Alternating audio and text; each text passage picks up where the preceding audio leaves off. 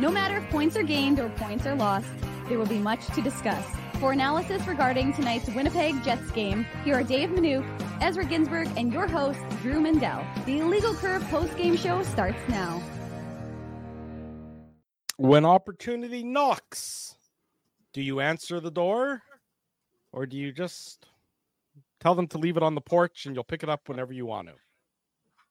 Pittsburgh Penguins tonight took advantage of that opportunity. They heard it knocking and they picked it up and they said, Thank you very much. The Winnipeg Jets, in their few opportunities where they could have picked it up, failed to do so. And as a result, the Winnipeg Jets start the post All Star break portion of their schedule with a very disappointing 3 nothing loss in Pittsburgh, a place that has been a house of horrors for Winnipeg Jets teams, both 1.0, 2.0, and if you want to go way back, even the Thrashers, they sucked in Pittsburgh as well.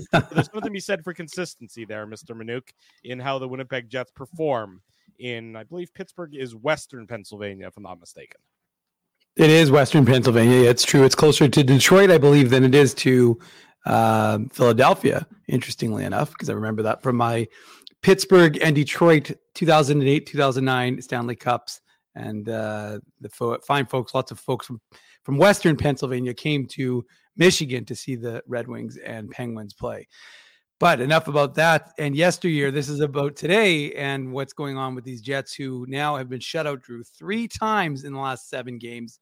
They've yeah. scored a grand total of three goals in the last four games, outscored 12 to three during that time. Twice, of course, shutouts. Um, so it's it's look, it's not great. You can say you can hold on to some hollow victories and say, well, hey, you know, at the same time, the Jets, you know, they played well five on five. Well, you know, playing well on five on five is great. You got to score goals. This game is about, and look, I'll be honest with you. We looked at the lineup in advance of tonight's game, and you don't expect them to have everything put together. I've been at, you know, Hockey for All Center the last two days, and they've looked fine practicing together. It's all well and good to practice. It's another thing to take on a another an opponent who's hungry. I mean, let's be realistic. Pittsburgh mm-hmm. is a hungry team, and mm-hmm. they're they're even though they're they're currently out of a playoff spot, out of the wild card spot. Interestingly, they're closer to a, to third in the Metro than they are to the wild card spot, uh, which I think Detroit had on them coming into today's game by seven, and they think they were five back of Philadelphia, um, who I think won in I should know. My parents are at the game in Florida right now. They did. So, they won two one. Yeah. So they're they'll remain two uh, five back of, of Philly, who's in third in the Metro, but the, but they have four games on hand in both Philly and on Detroit. So look, the the fact of the matter is Pittsburgh is a, a veteran team, and they're a team that came out the right way, and the mm-hmm. Jets they had the same. They the, both these teams had the same amount of break. Both these teams had been off the same amount of time. So there's no excuse to say, well, these guys were arrested and we were not, or these guys have been playing and we were not. The reality, what for this Jets club, and they had some flashes, and we obviously are going to have to talk about the Brendan Dillon major because that was as uh, Jamie oh. McLennan oh. called it on the on the on the broadcast, the TSN game changer. Yeah, I'm not sure I'm actually trademarked, but regardless of whether it is or isn't, the fact of the matter is that was obviously the biggest difference in the hockey game. Yeah, there's no question about. And we'll get into it, of course, as we get into the uh, during the Betway game recap here on the Illegal Curve post game show. I don't think I've said it yet. So I got to say good evening, Winnipeg. Good evening, Manitoba. And for all those joining us live this evening on our YouTube channel and all of our social media platforms, we say good evening, universe, and welcome to the Illegal Curve post game show. Drew Mandel, Dave Manuk, with you here first game back after the All Star break. It is Tuesday. It is February the 6th. Nice to see so many of you here to talk about the Jets and the Penguins. Look, uh, I know what people are going to say, and I understand where they're, why they're saying it. The underlying numbers for this Jets team in tonight's game, five on five, were not bad. They, in fact, you know, they, they had the Corsi advantage, they had the expected goals advantage. Five on five, the Jets, you know, played a pretty good hockey game. The problem is, and it's becoming more and more of a problem that you ha- that, that that you can't just lean on the five on five numbers anymore. Is that they lose in all the other aspects of the game, and when you lose in all the other aspects of the game, so so one uh, you know so decisively, and it's such mm-hmm. a one sided loss that even if you win by a small margin at five on five, it doesn't overcome the the the, the other defeat. So that's where the Jets are at, and, and, they're in one, and they're not in a good one. You know, it's not like a fun one where they're, you know, they're, they're everything they throw on net goes in. This is a team right now that is struggling to score goals. It's a team right now that is that is just struggling, generally struggling, and you know, I'm not prepared to say that this is going to be like last year because I don't believe it will be. But right now, the Jets need to find a way. They need somebody to drag them out of the muck, to drag them, you know, back into the way they were playing before. And, you know, now that they're healthy, that's going to go a long way. Mm-hmm. So when you're in the muck and you can't score because Scheifele's out of your lineup and, you know, everybody else is banged up or is just sort of finding their legs, yeah, I get that. Tonight, look, Mark Scheifele I thought was a very good player for the Winnipeg Jets tonight. I think by and mm-hmm. large, the Jets were, you know, their game looked similar to how it looked when they were succeeding. The problem is, you know, those are those are platitudes a little bit right now where they need to find a way to overcome that and actually perform on the scoreboard and that's where this team has been struggling as of late having now lost for the first time all year four games in a row yeah and and again it's ultimately this is this is coming down to scoring right now mm-hmm. And the excuses that you know that you could hear is that oh well we didn't have this person, we didn't have that person. First of all, I mean correct me if I'm wrong, but when Mar- when Kyle Connor missed 16 games and they went 12 2 and 2, they still scored yeah. goals. Yeah. And remember, they scored goals even though he had think was would he have 17 or 18 goals at that time I think it was 17. And then he scored his 18th into the empty net when he came back against the Islanders. Right. But regardless of whether it was maybe it was 18, 19, whatever, whatever it was. He hasn't been very good since he came back. I'm not even talking about Kyle Connor though. I'm okay. just saying that the fact of the matter is during those 16 games, the Jets managed to score some goals. Yeah, right. So, so 11, you're, you're, you're missing 11 your, goals in the last eight games. I know that. I'm saying yeah. that the fact of the matter is you've scored, you have all of these guys who can score, who your depth scorers who all showed up. And you know, we talked about it throughout the course of uh, that stretch where we're you know lauding the plot the platitudes on this team and telling them you know talking about all the pros that they had done. And then what it was it? It was the fact that they were scoring up and down the lineup. We were mm-hmm. saying well you don't need that top line to score when you get goals from x from y and from z. Now the problem is of course is that when you're not getting goals from x and y and z or span c then you're going to be in a bit of a, a tailspin because ultimately your numbers at five on five can be great but as as Gordy said, and, and I highlighted the comment. I mean, if you're not scoring goals, mm-hmm. it doesn't matter. It doesn't right. matter how well these moral victories aren't anything that you get to hang your hat on. Now you could say, well, you know, we're we're in and, and again, I'm with you. I don't think, oh, this is the exact same thing as last year. And right away mm-hmm. you go to that and say, well, that's what that is happening to this team. But they've got to do something.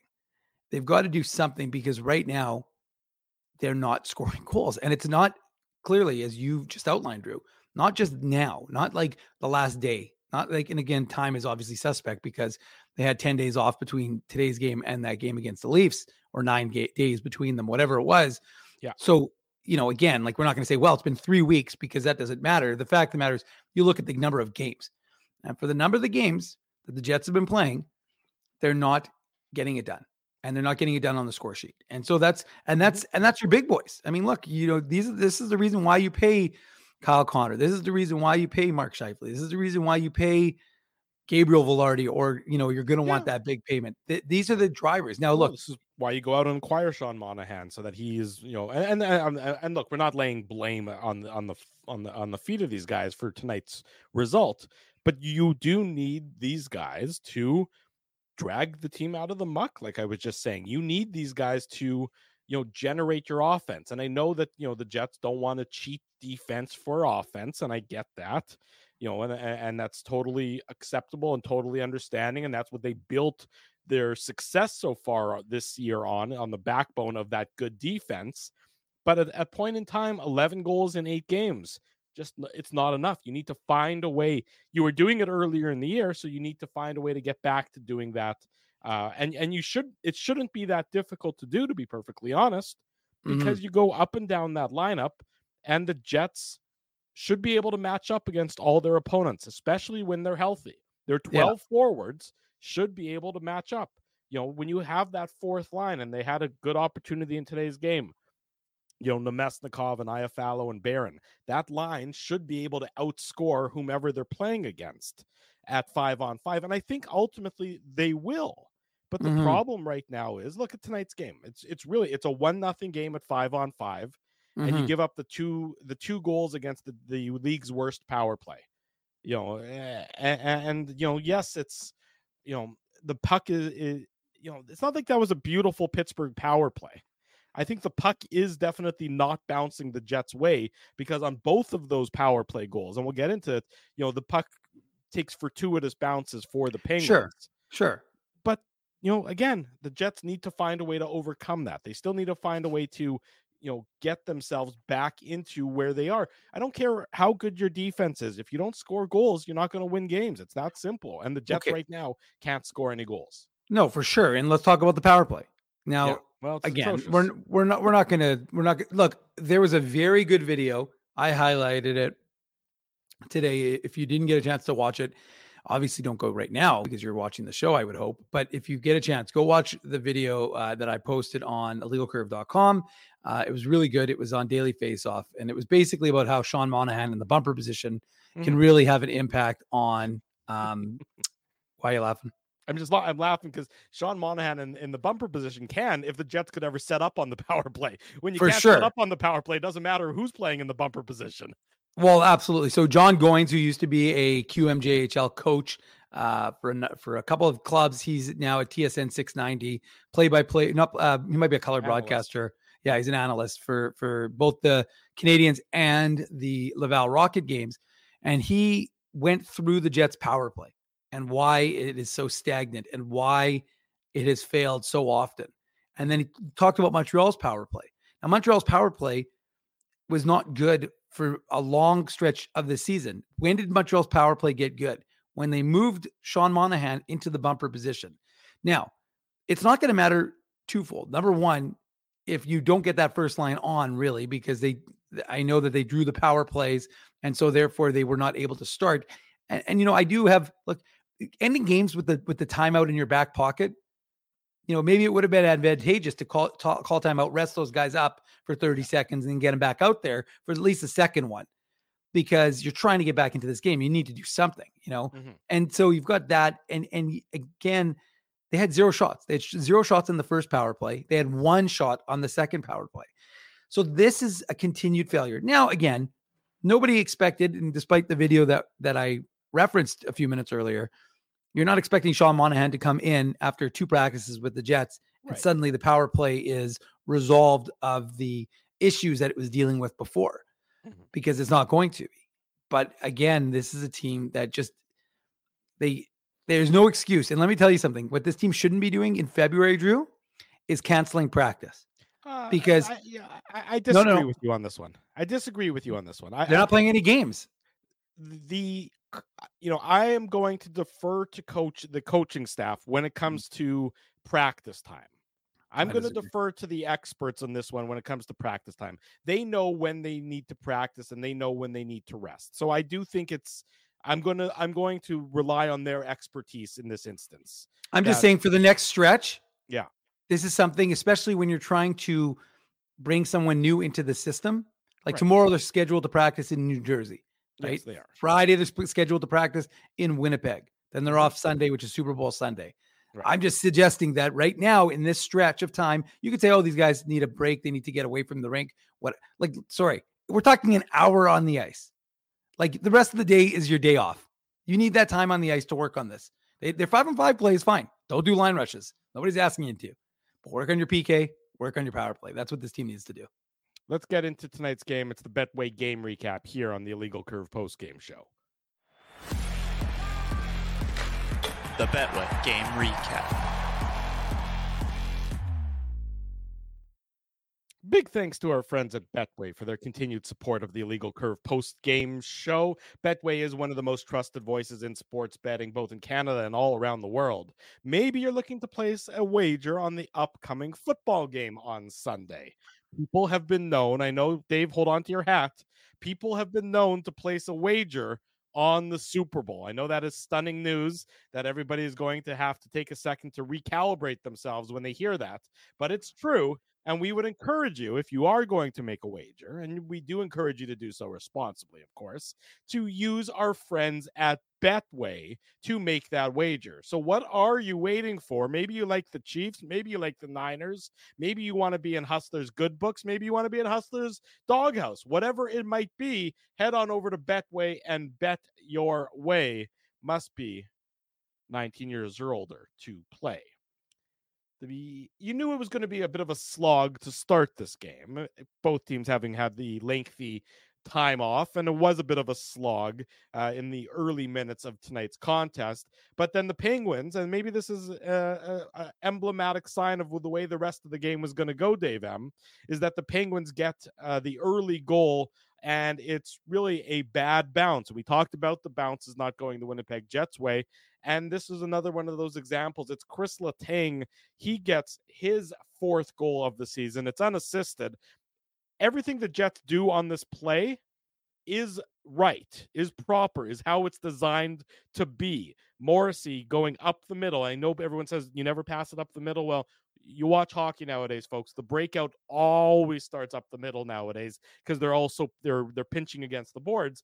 It go the pass is there to Lowry. It just hops over Lowry's stick. He's he's in good decent position for the pass. It hops over a stick, and Chris Letang, who's certainly a grizzled veteran at this point of his career, intercepts the loose puck, skates in, and beats Connor Hellebuyck with the backhand uh, a bad bounce. Maybe you can blame Madonna. She played in uh, the arena in Pittsburgh. Maybe it was you know her fault that the ice wasn't very good early in the game. But whatever it is, it's one nothing for Pittsburgh on the scoreboard, Dave.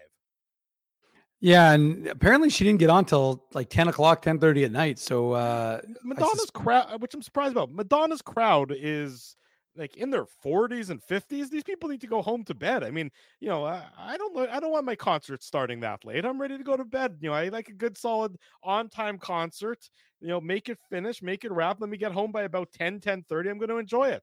I mean, what are you know. talking about? You your last concert was Dr. Dre. I mean, you're, you're yeah, uh... started on time, and I'm going to ice and I'm going to Ice Cube at the end of the month, and he better damn well start on time as well. Otherwise, I'm going to be upset because I got a babysitter I got to relieve, and I'm old and I want to go to bed. Fair enough. Fair enough. I think you know. Look, you're you're looking at this play, and one of the things that we hear about now is, first of all, you got to credit Pittsburgh. They had a great forecheck and they attack the Jets and they pressure them. And the other thing is, there's the, the like Appleton is the is is for is is in deep, but then he's kind of caught in no man's land. And so the problem is, yeah, you're right. You could say, okay, that's where the the relief is supposed to go. And D- Dylan DeMelo hands his Drew sits down. That's definitely true, Stanzella.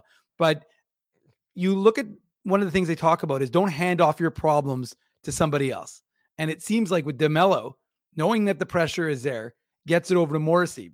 And because Morris, but the problem is with DeMelo is he didn't look back to see that Morrissey was also under pressure. So Adam Lowry, again, also caught in a bit of a no man's land. He's forced to reach because he's not moving properly. So he goes the wrong way. Letang goes the other way. And you're right. You got to give Letang credit. He's a veteran. He's played a few games in his day. But at the end of the day, I mean, the Jets were a bit under fire, right? I mean, I think it was like four one shots at that point for yeah. Pittsburgh, and ends up one early. Uh, it was seven one. Yeah. yeah, it was seven one. I think halfway through the game. So we talk about the Jets, and you know, I heard it on the broadcast. The first periods have been terrible for the Jets. It's been an absolute slog for Winnipeg. They don't give up a lot of goals, but they also don't score a lot of goals in that first period. So a lot of these, you know, you as he hates it when we say it, but a lot of low event opening periods of play with these Winnipeg Jets, and that's uh, a bit of an issue because you know you can say, well, both teams again, both teams were in the exact same position, with the exception of one team was the visitor, one team was the home team. But from a scheduling perspective, they were both in the same scenario. And I'll, maybe going to Montana was what the Jets needed to do, a la Sidney Crosby, and take pictures of wolves and caribou or what not caribou, I guess elk and moose and whatever Crosby was doing for a few days. Apparently, that's what he was doing. Why he missed the draft uh, in Toronto is because he was shooting pictures of wildlife. So uh, and, and skating on. He, he, was a cameraman. Uh, well, I don't know if he was a cameraman or more maybe he's a wildlife man, something after my own heart. But regardless, Uh, that is where Sidney Crosby was, and and maybe the Jets should have followed his lead because he knows a thing or two about success. But on that opening play, it's just a it's kind of a cavalcade of of errors by the Jets and a good forecheck by the Penguins. And uh, unfortunately, the Jets handed off their problems one too many times and ultimately ends up in the back of the net. Yeah, and so the Pittsburgh's got the early one nothing lead, and I thought the Jets found their game a little bit later on in that first period. I think it was that first period. Mark Scheifele had the good uh, scoring opportunity where he had. Go to Nikolai Ehlers. Nikolai Ehlers had the good opportunity. Yeah. Right. You know, Scheifele with that strong net drive. I mean, I thought Scheifele of, of all the Jets forwards today, I thought he was certainly uh, one of the most engaged, if not the most engaged forward for the Winnipeg Jets. I thought he had a a pretty solid uh, a pretty solid game for the Jets. Uh, and and was yeah. dangerous and well I mean he did score a goal but it was dis- it ended up not counting which we'll get into in the third period but uh, you know I thought Scheifele look uh, he didn't uh, ha- it didn't look like he was maybe 98%. He looked like he was back to normal, you know, coming off of the uh, off of the injury that cost him the last six games before the All Star break. So he had the the requisite jump and everything else that he needed to have. You mean um, the you mean that day to day injury he suffered on January 11th? Yeah, well, you know, everything's day to day. I'm day to day also. Every day I wake up, I'm day to day. I never, I'm never entirely sure if I'm going to make it or not. But you mean, uh, David, you mean like you mean like David Gustafsson being on IR despite the fact that he's been in a regular jersey for like the last two weeks? Well, you know what? Uh, I guess the rule, uh, uh you know, if if you're not cheating, you're not trying. I believe that was the old saying. Uh, yeah. I mean, who was? I can't remember exactly which football coach that was. Was that Vince Lombardi? I'm not sure. But no, we just. Uh By the way, we just talked about that one in the last show. I think. Yeah, I know we did. I, am running out of material here. I got to start up. I got to get new material. Is what it boils down to. Uh, in any event, you know, I see everybody's now. Eddie Guerrero, Drew. Well, no, I mean, I, I think that was. I, I don't think he was the nope, first. Eddie Guerrero was the first person. He's the, he was the, the wrestler was the first person to come up with that. That was that was it. Okay, fine. Uh, I'll play tribute to Latino Heat uh, in, in, that case. Anyways, one nothing for uh, the Penguins after 20 minutes. But from a Jets fan's perspective, uh, you're not panicking. You're not doing anything. You're not worried at this point in time because the Jets really started to play better in that second period, and they came out and had a good, strong opening shift, opening couple shifts in that second period, where I believe they almost got a almost the full line change in, and Pittsburgh was really mm-hmm. on their heels for a while, and then. And uh, you know the the TSN turning point, as Jamie McLennan said, Dave, it's a no brainer. It's Brendan Dillon. He gets a five minute match penalty for a, hit to the head uh, of Noel Acciari, and I don't think that it's I don't think there's malice involved in it. But no. you know, intent follows the bullet, as they say in the court of law. And the uh, the bullet in this case was uh, Brendan Dillon's uh, Brendan Dillon's uh, shoulder, and yeah. the uh, and and the victim or the you know was, was Noel Acciari's head. Uh, it's a clear, yeah. it's it's the right call. It's a five minute major. Uh, and he gets the match penalty and he's kicked out of the game. And the Penguins are able to capitalize took him a while getting going. I thought the Jets maybe yeah. were gonna, you know, it took him yeah. three minutes in the five three, minute yeah. power play, you mm-hmm. know, to, to finally get going. But I guess to start with your your thoughts on the uh, on on the on the hit, and, and do you expect that there's going to be additional discipline handed out as a result of this hit? I mean, I'm sure they're going to suspend him for half the season because that's what you know. It's completely opposite of what should happen. My guess is that he gets a one or two game suspension uh, wouldn't it be nice if you had Declan Chisholm uh, if you needed an extra defenseman in this time of need? But they do not, uh, because of course he's with the Minnesota Wild. So uh, it looks like Logan Stanley time because yeah. uh, Ville Heinola is off in parts unknown right now on the AHL All Star break. Of course, I'm sure if he was told he was getting in the lineup, he'll be back as soon as he needs to. Dominic Toninato, of course, has been practicing as the eighth defenseman, so I guess they've always got Dominic if they need to. But um, if you like my on initial my initial reaction without the benefit of replay, yeah. I thought that um I actually thought it was a collision. I actually originally thought that Dylan again, it's hard because Pionk is there almost like like a wall, kind mm-hmm. of set like almost well, like a screen. They're so sealing it, him off. Yeah, they're sealing him off. That's right. Yeah. And Dylan, it kind of had a feeling of like almost the Byfuglien hit on Stone. You know, you can see him coming through, and then I saw the way the way, and of course the helmet pops off. So initially, I just thought it was a collision. And then I was like, well, helmet. it was going for they was going for a hit, obviously, but I thought I actually yeah. thought they just kind of collided. Uh, then I saw the replay, and he's tucked in, and he's and again the problem is Acciari is low. big guy, little guy. That's right, and he's low. So I mean, like, yeah. do I think there's a significant amount of intent? No. Do I understand the the call on the ice? I do. Do I think there's supplemental discipline?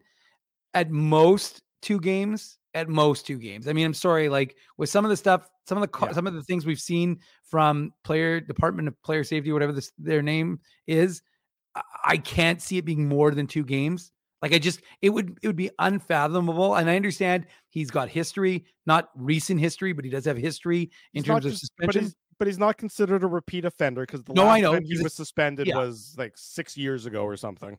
Yeah, no, no, that's what I was gonna say. It's been a long time, so it's not something that's like you know it's there, it's on the record, but it's not recent. So I, I- can't see it being more than 2 Mhm. I really can't. I, I wouldn't be shocked if it was one. I would be shocked if it was none, because they'll say, "Oh, we got to get these hits out of the game," and yada yada yada. So my guess is it won't be zero. It won't be more than two. So I'm saying one or two. So if it's not zero and it's not more than two, then okay, you've narrowed Yeah. it down pretty well. one or Look, two. I, I I think that it's a it's the it's a it's the proper hockey play gone bad. You know, D- Brendan Dillon is stepping up here, like he's been taught to do. Like the Jets have had such great success with their defense, is stepping up in the neutral zone. And you know, Acciari is five ten, and so if you're listed at five ten, that probably means you're closer to five nine. And we know how big Brendan Dillon is, so it's just Mhm. you know, it's almost once you commit to to laying that hit, it, there's almost no target for Brendan Dillon to hit on Right. Noel Acciari that isn't his head. And that's sort of just an unfortunate reality of big guy, little guy. It's, you know, Brendan Dillon probably physically can't get low enough to deliver that hit Mhm. w- i- to a spot that isn't Acciari's head. You know, a- a- and so as a result, it's the right call. You know, in that you know he definitely got him in the head. And he definitely was a headshot, and Acciari was in a bad, you know, was was was hurt, and we saw it, and we hope that you know, uh, you know, we hope that he he's you know recovers quickly from this one.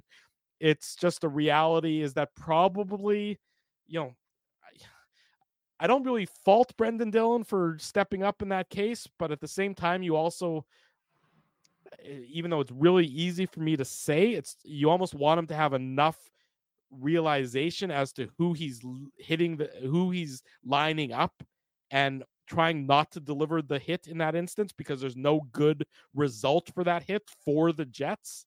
You know, i- i- it's a really difficult play for all mm-hmm. involved. There's no malice. This isn't Brendan Dillon is a physical tough player, but nobody has ever thought of him as being particularly dirty. He plays a physical brand of uh, uh, uh, of defense. Mhm. It's just a bad result all along, all around. And you know, look, the Penguins, to their credit, their power play, which has been much maligned all season long because it's been terrible, uh, Mhm. is able to you know get off the schneid on this one and get two goals. They get the first goal to make it two nothing uh, at the 7:33 mark of the pa- of the second period. So it's three minutes and 18 seconds into the power into the five minute major. And really, up until this point in time, the Penguins had looked pretty terrible when it comes to uh, when, when it comes to their power play. But this one, it's Jeff Carter getting his sixth of the year, assist to Lars Eller and Erik Karlsson. Uh, and again, I don't think that this is. I think this is more fortuitous than anything else, Dave. Karlsson has the point shot. He's just trying to sort of get it towards the net. And then Lars Eller, his deflection is almost so it, it causes a change up. And Nate Schmidt, who's the defenseman who's fronting Jeff Carter on this one, is sort of uh, handcuffed by the changeup of, of Eller's stick hitting the puck. And it Yeah. goes right to Carter, and Carter makes no mistake in tucking it behind uh, Connor Hellebuyck. Again, Yeah. Nate Schmidt is probably in a pretty good position here. It's just that Eller gets enough on it that it sort of redirects and knuckles through him. And once the defenseman is fronting the player, as we know, you front they front all the guys now. Once that puck gets through, well, then it's just player versus goalie. And in this case, Carter defeats Hellebuyck. Well, Carter's been uh, a, a good, a pretty good scorer in his in his career. He doesn't have those two Stanley Cup championships by accident, but I, I mean, first of all, he makes a nice play. He makes a veteran play because what does he do? He gives uh, Nate Schmidt a nice little cross check from behind, moves him out of position, gives himself that separation.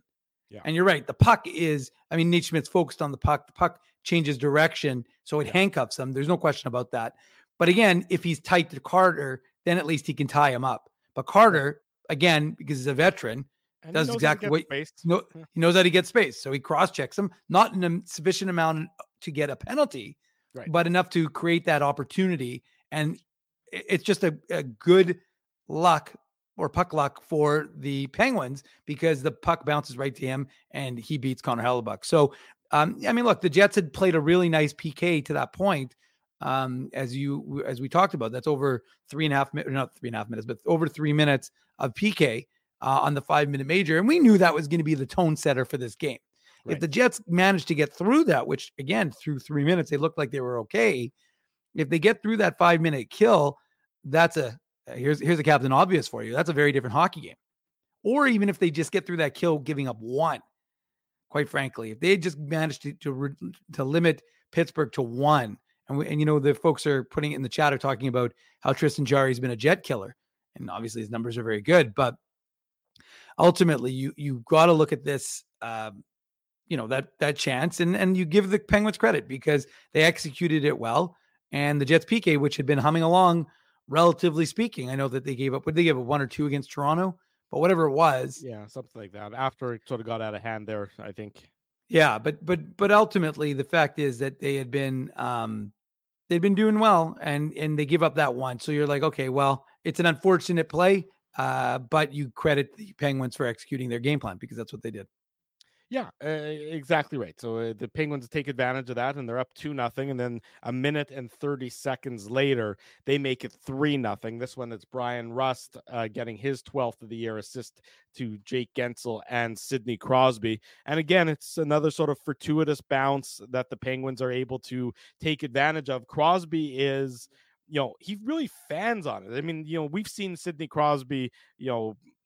eh, Look, Sidney Crosby's still a fantastic hockey player, but he really does sort of just sort of fan on this shot. I know that he probably wasn't intending necessarily for it to be uh eh, it's almost hard to know what he was intending on this one. It works out to their advantage, but eh, I don't know if he's intending it for it wasn't a, let's put it this way it pass. wa- it wasn't a fan pass right. You know, I don't know if he was if he was planning it on it for as a as a slap shot or a slap pass, but he doesn't get all of it. Yet it still somehow ends up on the stick of Guentzel at the side of the Jets net, and now everybody's scrambling because you're coming out to play it, and, and it's lucky. I mean, the Penguins were lucky on this one again in Yeah. that a a flub ended up in a good position.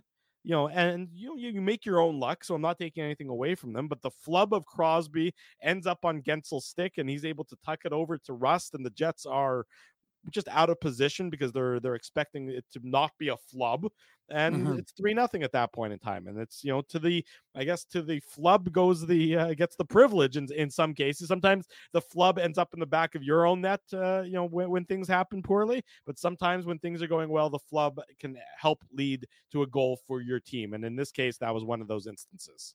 Yeah, look, I mean, and you, nobody cries if if a team has puck luck and and if you get a fortuitous bounce. I mean, that is the way hockey is. And the Jets sometimes during that, I'm sure during that 12 2 and 2 stretch, uh, when Kyle Connor was injured, the Jets, I mean, I'm not going to recall them right now because I don't, but I'm sure they were the beneficiaries of more than one or two of those types of bounces, Drew. So, I mean, it it happens in the course of an 82 game schedule.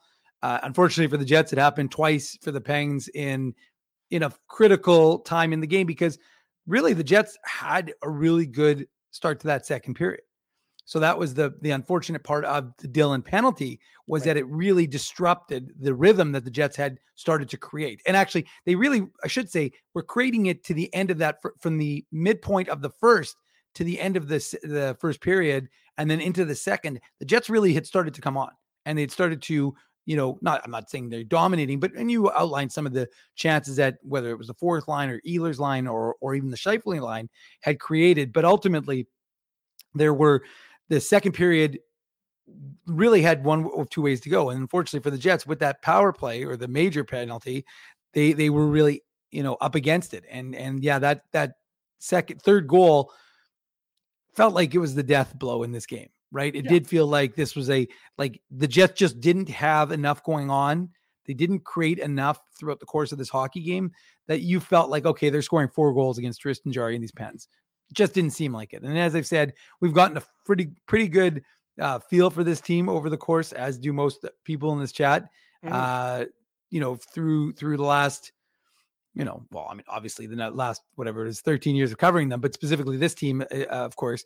And yeah, I mean, at that point when it's three nothing, I don't believe they even gave up. How many shots did they? I think they almost held Pittsburgh without a shot for like a full period. It felt like. I think. I think from Yeah. the from the midpoint of the second until like late in the third, maybe they gave maybe they gave up one or two shots against. I know they started the third per, third period uh, on a 5-0 run.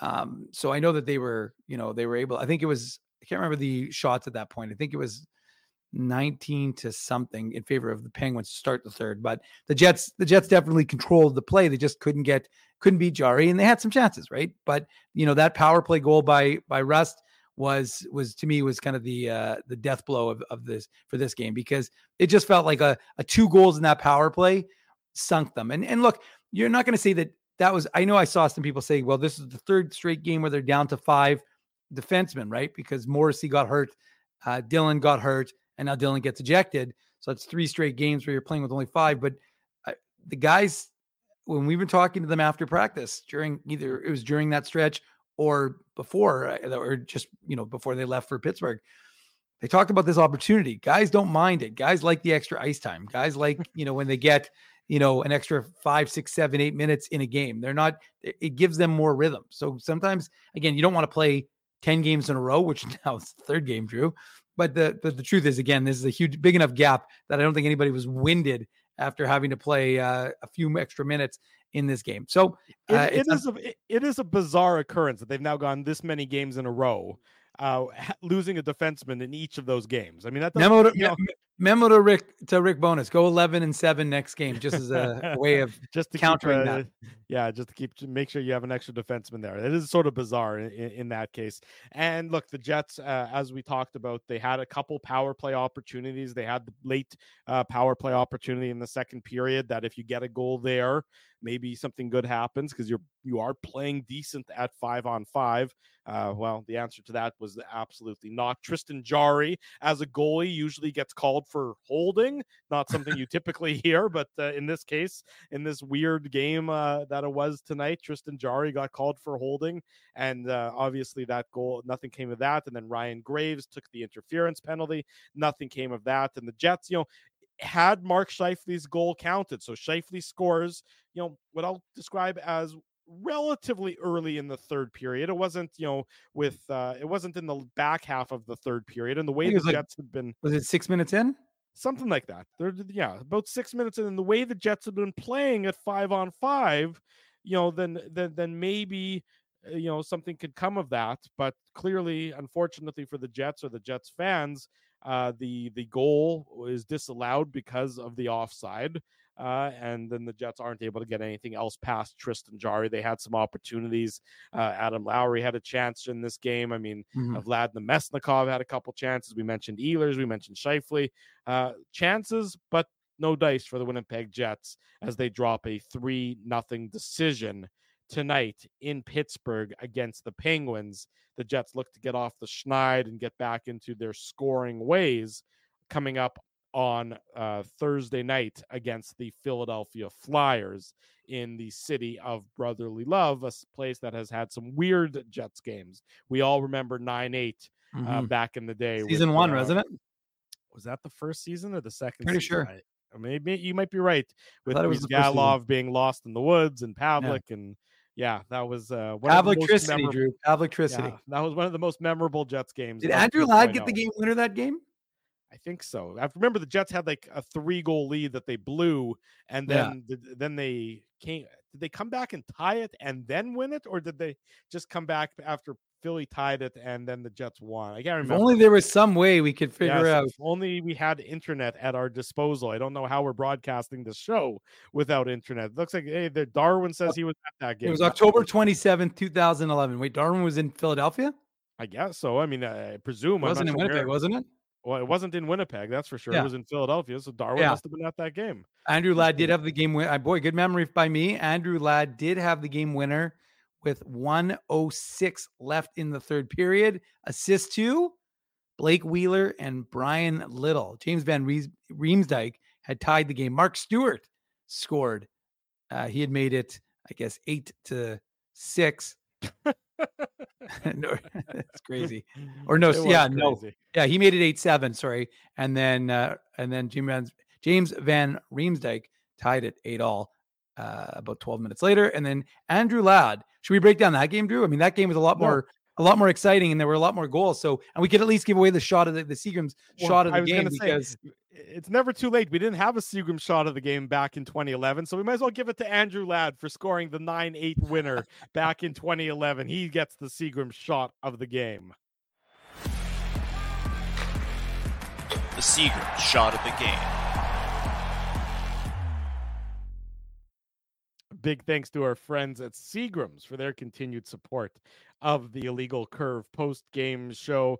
Whatever Seagram's product you're drinking, maybe Fireball like yours truly, maybe Seagram's VO, Seagram's 83, whatever is uh, fan- you fancy on uh, your night of libation, you can get it at your local Manitoba Liquor Mart, of course.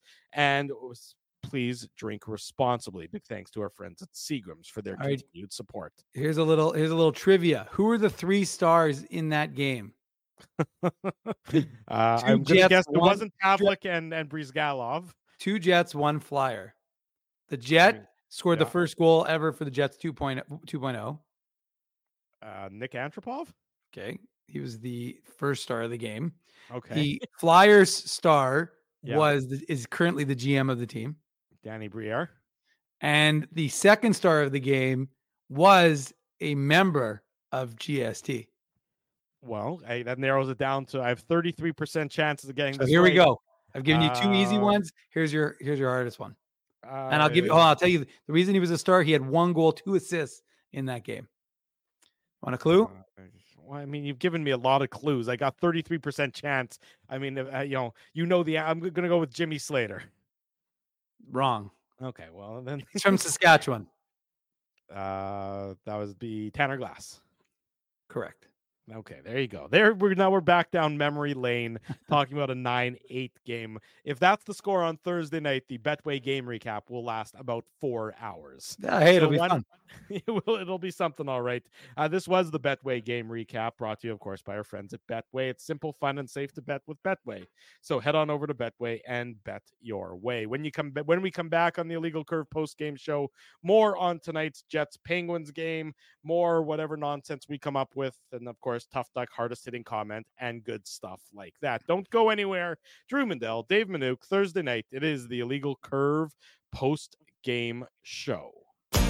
This Valentine's Day, heart-shaped pizzas are back at Boston Pizza. On February 14th, share your favorite delicious Boston pizza with the ones you love. Your locally owned Boston Pizza will donate $1 from every heart-shaped pizza sold to the Travis Price Children's Heart Center and the Children's Hospital Foundation of Manitoba. To order, call 925-4111. This Valentine's, share the love with a heart-shaped pizza from Boston Pizza. Guys ever wish for a game changer in life? Like finding out your favorite snack has zero calories. Or discovering the mute button on Ezzy. Picture this a secret weapon for parking where you can book a spot a whole month in advance. Tell me more, Drew. Pre book your parking at really low rates, or maybe even for free if you use the code illegal curve. Free? What is this? Sorcery? The Grydpark app. It's a real secret weapon that has affordable game day parking, and to sweeten the deal even more, I love sweets. our listeners can use the code illegal curve to park for free. Holy Zamboni. Tell me about it. Just download Grydpark, G R Y D Park, and use the code illegal curve, all one word, to park for free. The game can change just like that. Accidents happen when you aren't protected. So now what? Getting to your injury quickly can make all the difference. Help prevent them from being game changers with Linden Market Dental Center. Bonding, crowns, bridges, and dental implants. State of the art treatments are available to help you get back in the game. To learn more, visit lindenmarketdentalcenter.com. Creating smiles for life.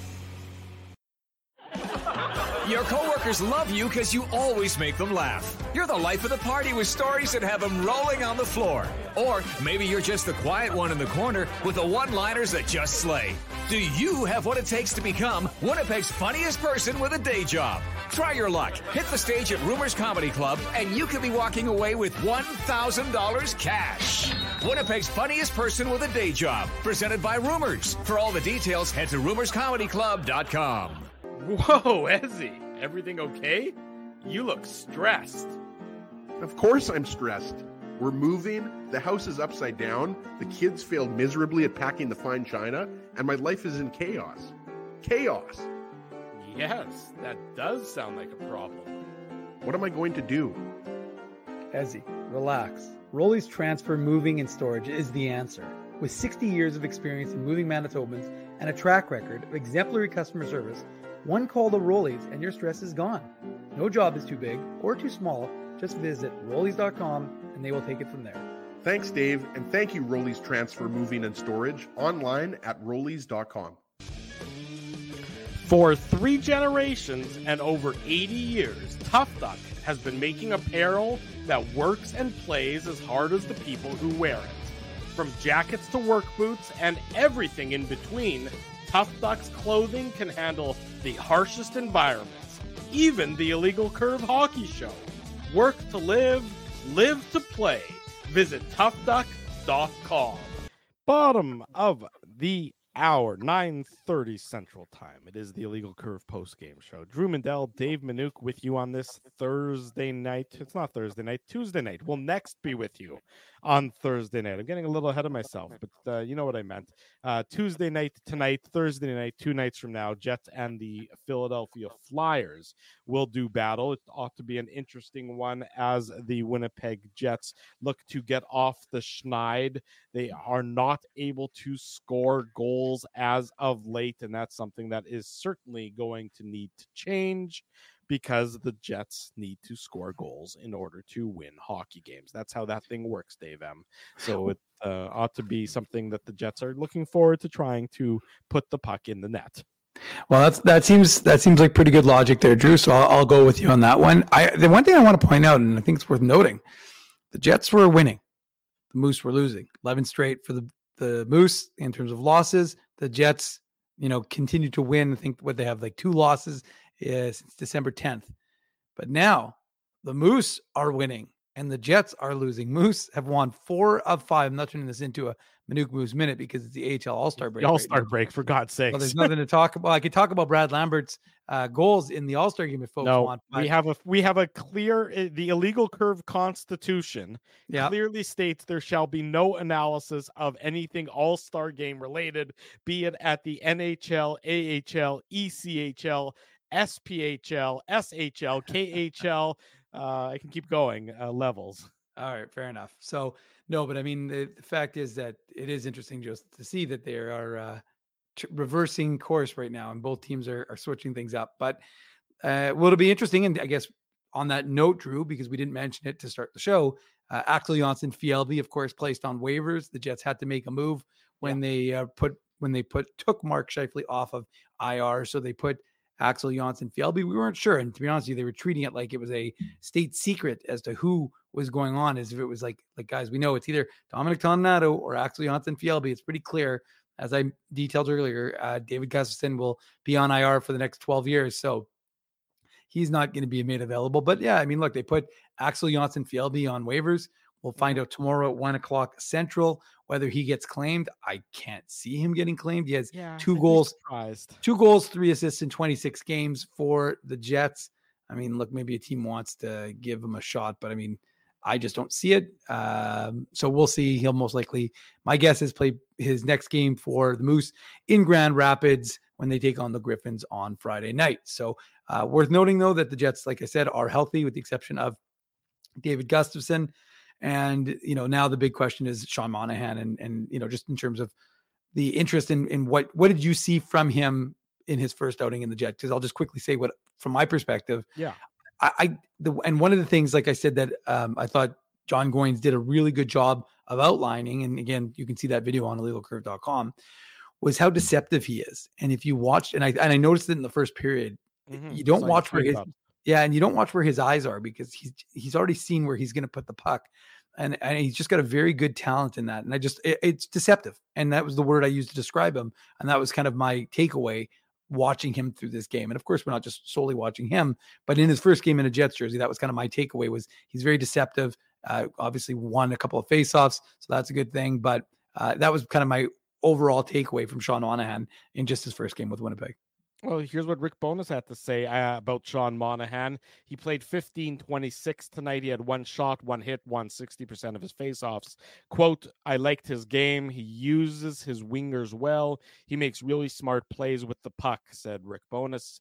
He's reliable. Again, for his first game and after a break, I'm very happy with his game. What I'd say about the Jets, which is interesting, is they seem very even keel with tonight's result. They don't seem uh, not that I'd expect them to press a panic button or anything else, but you know, losing four in a row, something that no team really wants to do. It's not unprecedented, by the way. It doesn't mean you don't succeed. Vegas lost four No. in a row last year, so you know, Colorado. So did Colorado. So it doesn't mean you can't win the So Tampa Bay, Cup the way. or you, you can't Not go not, far. not not in the 56 game season, but when Tampa Bay won the previous one, Yeah. They lost four in a row. So it Okay, happened. so again, it, it happens. It's a long year, uh, but the Jets, I do, I, I they seem very even keel. Obviously, they don't want to lose five in a row, so it'll be interesting to see how they can bounce back on Thursday night. But I just thought that was uh, an interesting aspect of it.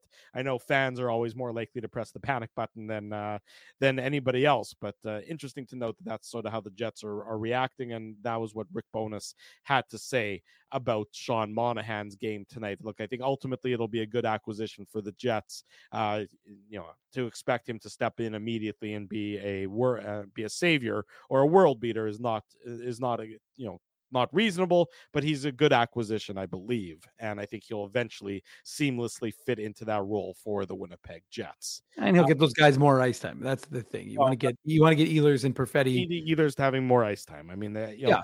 and I know And- that it's broken record and everything else, and you know, Nikolai Ehlers must be one of those guys who, you know, from the fans' eye view, they want to see more from him, but from a coach's view, for whatever reason, they want to see less of him on the ice. They think Well- more. They think less is more uh, uh, when it comes to Nikolai Ehlers He had a, uh, he had and, few- and his deployment. he had a few passes I don't love. Like he had a few of those like blind no look passes that are almost a little more hope than they are, um, you know, guaranteed in tonight's game. And and there are a couple of instances where he needs to shoot the puck.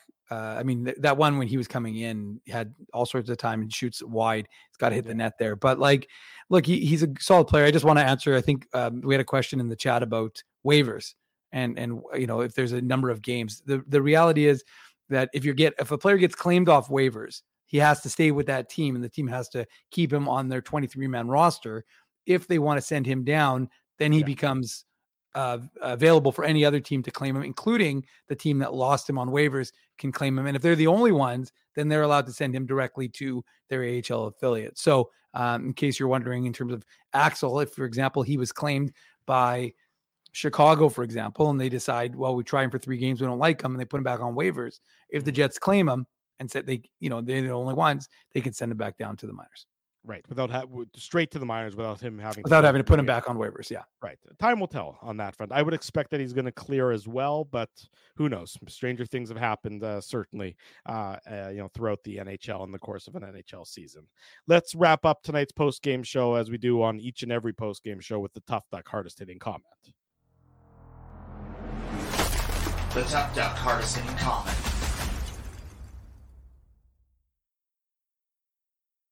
Big thanks to our friends at Tough Duck for their uh, continued support of the Illegal Curve post game show. I'm going to give the uh, Tough Duck hardest hitting comment tonight to Styles T. Uh, I'm not. I've, I've, I don't believe I've seen Styles T comment before, and if I'm wrong, then I apologize. But I thought uh, they they had they had a number of good comments in tonight's uh, post game show. This one, luck is setting yourself up to be able to bury a chance. The Jets had ours, had chances, they just couldn't bury them. Lowry point blank definitely was point blank.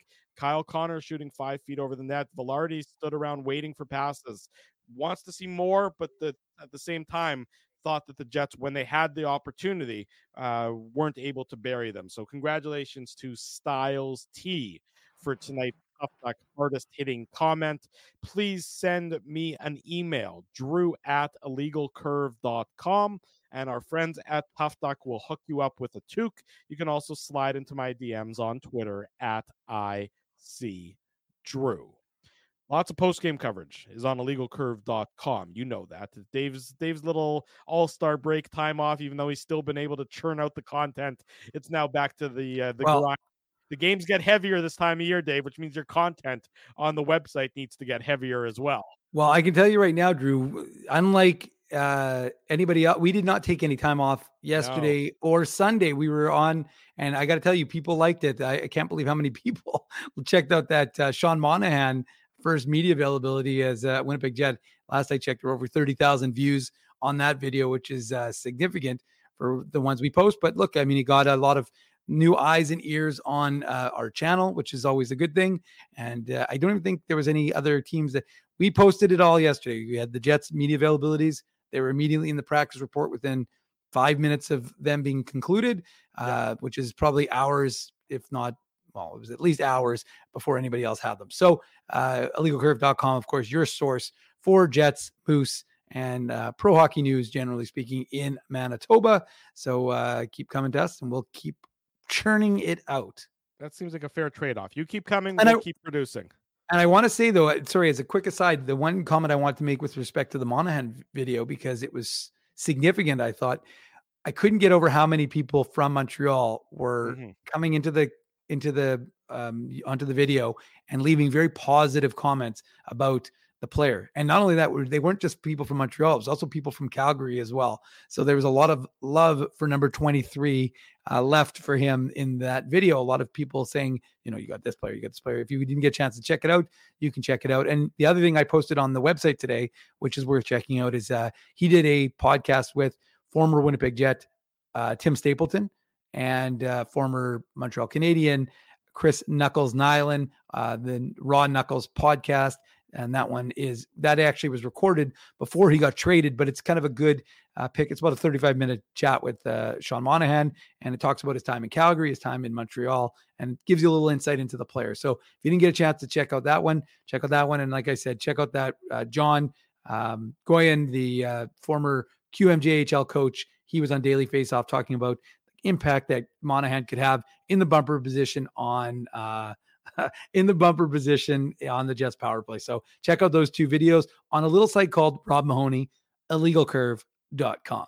There you go. Rob making it for those in the podcast, Rob making the standard. Oh, we didn't know there was a website joke. But yes, the website is there and goes strong as well. You might you might not know, but tens of thousands others do. Rob. There you go.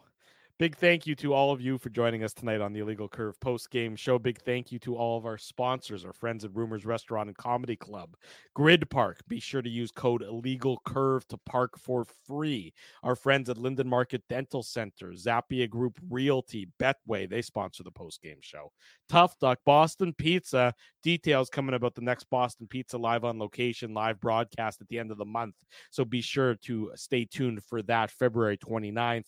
Uh, our friends at Seagram's, of course, Rolly's Transfer and Farmery Beer, home of illegal curve lager, support these fine businesses because of their continued support of illegal curve hockey. We're next in action Thursday night. It coincides with the Jeff Jet schedule. I don't know if you folks have figured that out yet when the Jets play, we do a post game show. So post game show will be at a similar time, right around 8:30 p.m., give or take a couple minutes on Thursday night. So we look forward to that. In the meantime, please smash the like button if you haven't already done so. Subscribe to the website.